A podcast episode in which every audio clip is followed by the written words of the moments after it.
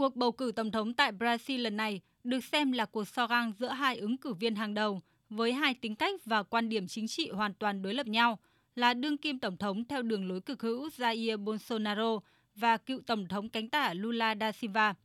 Giới chuyên gia đánh giá, đây sẽ là kỳ bỏ phiếu quan trọng nhất và cũng kịch tính nhất của Brazil trong nhiều thập kỷ, trong bối cảnh nền kinh tế đất nước đang bị phủ bóng vì đại dịch và lạm phát. Người dân tại quốc gia đông dân nhất Mỹ Latin này hy vọng Tổng thống mới sẽ giúp mang lại những thay đổi tích cực cho đất nước. Tôi hy vọng bất cứ ai giành chiến thắng cũng sẽ hành động vì đất nước, vì người dân và sẽ không có tham nhũng.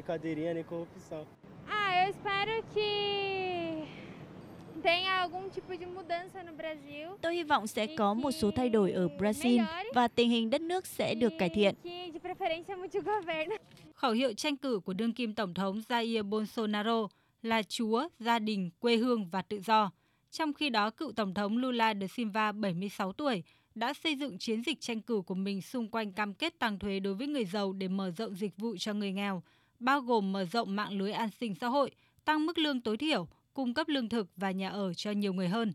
Kết quả các cuộc trưng cầu ý dân gần đây đều cho thấy chiến thắng nghiêng về phía cựu Tổng thống Lula da Silva và hai ứng cử viên nhiều khả năng sẽ phải bước vào vòng 2 để phân định thắng thua, dự kiến vào ngày 30 tháng 10 tới.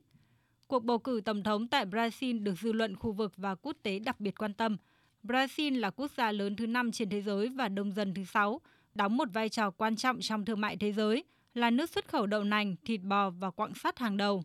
Hơn nữa, 2 phần 3 rừng mưa nhiệt đới Amazon nằm trong biên giới khiến nước này trở thành trung tâm của cuộc chiến chống biến đổi khí hậu toàn cầu. Brazil từ lâu đã tìm kiếm một vai trò lớn hơn trên trường quốc tế. Tuy nhiên, những biến động chính trị và thách thức lâu dài khác đã làm phức tạp nỗ lực của các chính phủ tại nước này. Dưới thời Tổng thống Jair Bolsonaro, Brazil đã phải vật lộn với ô nhiễm môi trường, tham nhũng và tội phạm bạo lực cùng những thách thức khác.